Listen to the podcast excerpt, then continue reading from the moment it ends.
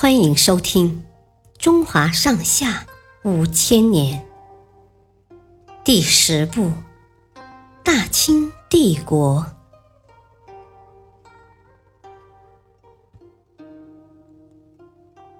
史可法守扬州。清朝刚刚定都北京的时候，南方还有很多明朝的军队。在拼死抗清。为了统一全国，多尔衮决定移师南征。南下的军队中有一支在扬州遇到了明军顽强的抵抗。公元一六四五年五月，清朝大将多铎带领着一支军队渐渐逼近扬州。扬州守将史可法。那时候被调去外地作战。当他听说清军准备攻打扬州时，急得连夜赶回，并四处调兵。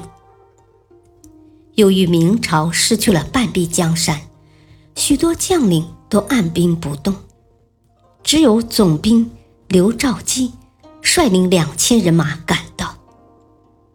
史可法知道这点兵力根本打不过。多出几倍的敌人，便下令死守城门。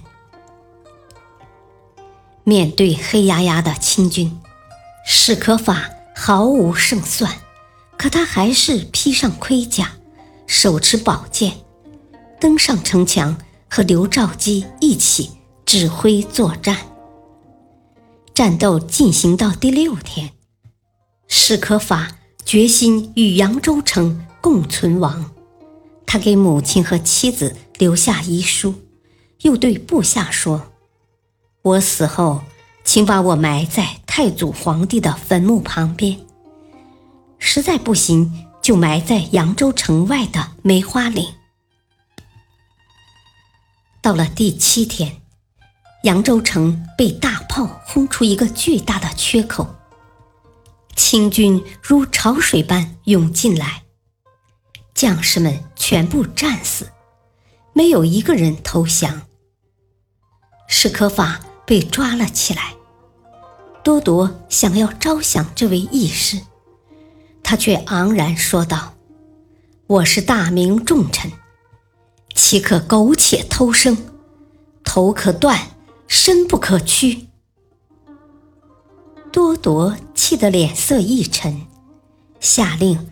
处死了这位勇敢又忠心的明朝守将。